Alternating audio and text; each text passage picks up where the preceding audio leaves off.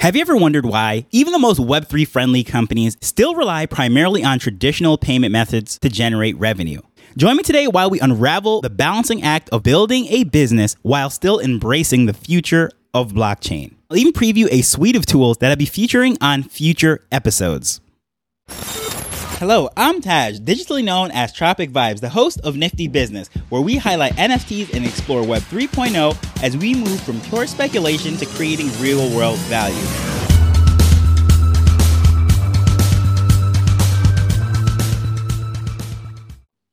So, as the intro implied, those of us that are building and embracing Web3 technology also still have our foot in the old way of doing things. It is very hard to truly embrace 100% Web3 even with this podcast, I do heavily rely on platforms such as X to get feedback and communicate with you.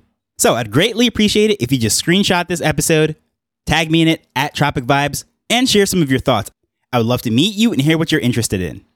So, as I said, a lot of companies that say they are Web3 centric, they are bullish on the future of the blockchain, they still are offering their payments with credit cards, debit cards, ACH, PayPal, you name it and even me, the vast majority of things that I sell online are with people paying via credit card. So, how is this so? Well, first and foremost, the people that fully embrace Web3, the crypto natives, if you will, we absolutely hate to spend our crypto, especially when things are going up for the most part, like it is right now, and we think we are heading into a bull market. I'll give you an example. Just this week, I saw a piece of art that I absolutely loved. I wanted it. It was reasonable at 0.02 ETH and I was just waiting for the gas prices to fall so that I could get it without burning through ETH. But the gas, even during the middle of the night when the network was not busy, was very expensive. I think it has to do with how the contract was written, and it's on mainnet ETH. And in total, it was like 0.035 ETH or something like that, which really isn't breaking the bank. But remember, I said this is a 0.02 ETH piece of art, and that amount of gas just seemed excessive. Now, let's step back and put this into perspective. In terms of dollar, this is about $110. If you asked me, would I buy a piece of art for $110? I would quickly say yes. However, when it came to paying gas and getting this particular NFT, it seemed extremely heavy.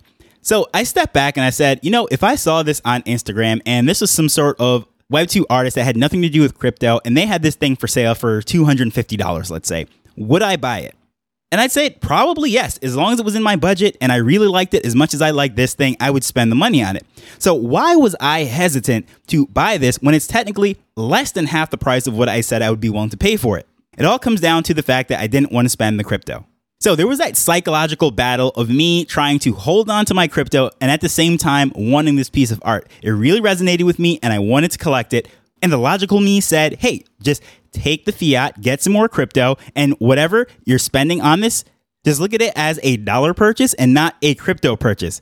But at the same time, I was having that internal battle saying, well, technically that doesn't work because you could take that same cash and just buy the crypto and have it sitting there appreciating value. So it doesn't matter what kind of mind games you're playing with yourself, the way you're wording this, you're still spending your crypto heading into a bull market. And I wrestled with it back and forth. Should I buy it? Should I hold the crypto?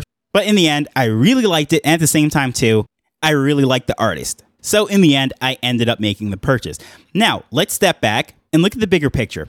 I'm someone who is obviously down this rabbit hole already. I've already went up this steep hill, that learning curve to get my wallet, get the crypto and all these different things, understanding exactly what I'm purchasing and so forth. Yet, when it came time to make the purchase, there were just mental blocks, not wanting to part ways with the ETH. Now, let's go to the other side. Let's say this was a person who doesn't really value the crypto, doesn't really value holding ETH. This would be more so the Web2 audience that we're trying to onboard in the space. Let's just say that same person came over from Instagram, saw this particular art, was really in love with it, wanted to make that purchase for $110. To them, seems like a bargain. No problem. Absolutely, let's go. Now, explaining to them that this is a digital thing, it's priced in cryptocurrencies, you're going to need a wallet, And all these different things makes it very difficult to onboard them and have them appreciate the thing. What seemed like great art that they were willing to purchase and collect at a much higher price, now it seems like a headache, even though it's technically half the price. You can explain to them that they're going to own this, all the benefits of having the blockchain, and so forth. However, it's still very intimidating. Now, thankfully, through the bear market, a lot of platforms have been coming on using email and password, having that front end where people could pay with their credit card and not really understand what's going on as far as the whole blockchain aspect of things. Marketplaces like Kreatorhood that accepts payment in a ridiculous amount of currencies, and so many others. Each of them, of course, having their own benefits and audience. But let's be honest, the people that are hiding the blockchain aspect, the wallets and the crypto and all that stuff the best are most successful at onboarding people from Web 2. We are here because we understand the value of the blockchain. We want to own this stuff. We are gung ho about all the utility, things that can be in the space. But the vast majority of people coming from Web 2 do not care about that. All they care about is the experience. For the most part, people care more about the user interface, just getting on there, enjoying their experience, in and out very quickly. They don't want to take the time to read labels, warnings, disclaimers, or anything of that nature. So, for example, when's the last time you read a privacy notice or you read the terms of service when you're getting ready to even put in your credit card information on a particular website? Most people just don't do it. They just assume, hey, whatever, this is how it is. We'll just click this and we'll just make a claim with our credit card company. Worst case scenario, we're not going to read anything, right? That is how most people think. So take away that credit card, that whole central uh, complaint department, if you will, and then put all these different aspects and elements in there. Things get really sketchy and complicated, and it's just that assurance of that Web2 buyer coming in. It's kind of awkward and kind of weird. However, we do know that businesses that are looking at the future, really understanding what's going on here, they want to embrace NFTs, blockchain technology, and all of these different things, but at the same time, they still want to offer their fiat on ramps and their options to pay in local currencies and so forth. And one of the things that's just very interesting is how this stuff is getting integrating and built into businesses in ways that seemed like a dream, something that was like out of the Jetsons even two years ago. And one of the more interesting things that I've been exploring this week. And I'm just going to share it with you because I'm definitely going to do future episodes about this and I'm going down this rabbit hole. But if you want to get a head start on whatever it is I'm going to share about this, check out PERCS Token Gated Commerce. I'll leave the information to this in the show notes, but it is at Get PERCS, P E R C S S on X. Now, the reason why I'm going to mention this is I think it is just absolutely cool how they're bridging Shopify stores using integrating NFTs, the blockchain technology, all of these different things into a shopping experience. So the question is, why on earth would any business even be interested in this? Why would they want to go through all these hoops? Shopify works perfectly fine as it is. Who cares? Okay, so if you're listening to this, you're probably not in need of much convincing. I'll keep it very surface level and you can dive down this rabbit hole on your own. But what they're doing to integrate various things, even POAPs, to add utility to various shopping experiences, I think is very cool. Just last week, I was on a strategy call discussing how could we possibly better use POAPs because for the most part, I expected people would have done more things with it. The companies that were issuing it, it's like they had a head start as far as issuing this to various people and just doing really cool things. But what exactly is being done with it? It is not being used to its full potential because I saw so much on the table and it just really hasn't lived up to it. But something like this now, you have your POAP, you have your NFT, or you have your ticket for a physical event, whatever it might be, you can do these timed mints you can do shopping experiences. So, for example, someone shows up to a live event, they get a POAP, they are then able to open up this 24 hour period where they can have some sort of souvenir that's directly tied to that event or whatever it is, and it ties directly into Shopify. Shopify, of course, great with distributing, selling things, and shipping things all over the world. So the e commerce side is there, and it's going to then bridge with all the wallet things and the various aspects of blockchain technology that we love and it's just very interesting that even the smallest creators can actually use things like this to start to put things together. So, stepping back to the original thing. These companies that say they embrace Web3 technology, say they're gung ho on the blockchain, whether it's NFTs, cryptocurrencies, it, all of this stuff, they say they see this as being the future. Yet they're hardly accepting any crypto. They're hardly dabbling in the space and they're hardly integrating these things into their business. Why is that? Truly, I think it is kind of obvious, but I hear a lot of people say it all the time in spaces, not understanding why these people are using a particular announcement just for the headlines to be embraced by the crypto community.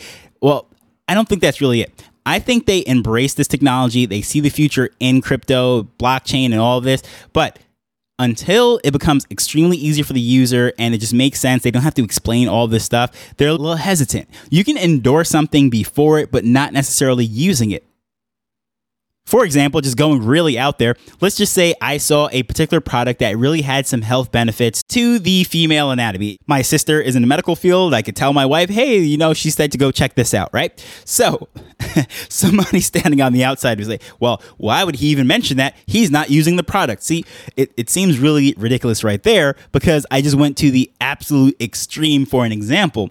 But when these companies are saying, yes, we embrace blockchain technology, we see the value in this, we know this is the future and so forth, and they're not using it, I don't think they're being hypocritical. I don't think they're just trying to get in the news cycle, hop on the wave of the next Twitter space, if you will. I mean, they have bigger fish to fry. But what I do think is that they can see the value in it, appreciate it, but they're not in a place right now where they think the technology is close enough to the consumer for them to actually really integrate it into their business. Now, smaller companies, upstarts, if you will, have a lot more runway because we see areas where we can grab the land while the big companies are slow to move. And the one of the best examples I could say of this being slow to move and then just gobbling it up when the market share is there is Apple. Look at every single category that they've ever entered. They were never first in there. People like to say, oh, they were the first computer. No, they really weren't if you do the research. Oh, they were the first to offer the mouse and a graphical interface that just invited the users. Nah, no, technically they weren't. They took that from Xerox because they discarded it. Yes, Xerox, the photocopy company. Well, they invented the smartphone. No, they didn't. Do you remember Palm Pilots? Windows phones? Blackberries? Ha, tablets. They dominate that market. Yeah, they dominate the market, but they were elate to it tablets were pretty much 20 years old by the time the iPad came around, and it was just a stretched out iPhone when it was released. Which, by the way, I got the first iPad using a promotion on MySpace, just throwing some throwback technology there at you. That was back in the day when you'd sign up for blockbuster mailers and Netflix and various CDs in the mail and all these different things. You spend about $50 and as a reward for signing up for all that stuff, you end up getting a free iPad. But here, that is neither here nor there. Just telling you that this technology is not really something invented by Apple. And I'm old enough to be there for when they actually came out. Just most people don't really remember that. The smartwatch, nothing new. If you want to see something crazy, look up the MSN watch from the 90s. You can check the weather and do all sorts of different things. Exactly the tech that was in it. I don't know if they're using radio signals or what, but they had an MSN watch, which was Microsoft driven, and you could check all these different things, stock prices and quotes and various things. And was right up until the mid 2000s. Uh, no one bought it, but they supported the service for about 10 years. They just released the Apple Vision Pro. VR has been around for forever. I remember back in the day, even playing the Nintendo Virtual Boy, that was a god awful experience. And of course, that system didn't go anywhere. You could only play by yourself. It was only red, and it gave most people a headache. However, regardless, they're calling it spatial computing and all of these different things. And of course, they're amplifying it to make it seem like there's no competition with anything else. We're inventing a new space, and that's what they do. But they really don't hop into anything first. They get there when other companies have been the test dummies, they've taken the L's, they have spent a decade or so losing money, making the consumers aware of what is going on there. And then Apple comes in when they say, okay, the pie is big enough, we can make a couple billion dollars and move our bottom line, make it look good for our investors. Now we'll come in. So, said all of that to say this. Something like this PERCS token gated commerce might seem like a gimmick today However, as we grow closer to bridging that Web3 native person with the reluctant, slow adoption Web2 user, things like this will just be commonplace. But love to hear your thoughts on that. Of course, I'll be leaving the links to a bunch of things that I mentioned during this episode in the show notes. But if there's anything that really struck a chord with you, maybe you have some questions, comments, concerns, or want me to go explore something else, please let me know. Just as I open up this episode, share it with me at Tropic Vibes on X or using the contact information in the show notes. But as usual, I just want to thank you for taking time to listen to this as we're learning and building Web3 together. So until next time, later. The Nifty Business Arrow is not investment advice, it provides insights and information within the space. As with anything, please do your own research before making a decision whether you're making an investment or a purchase.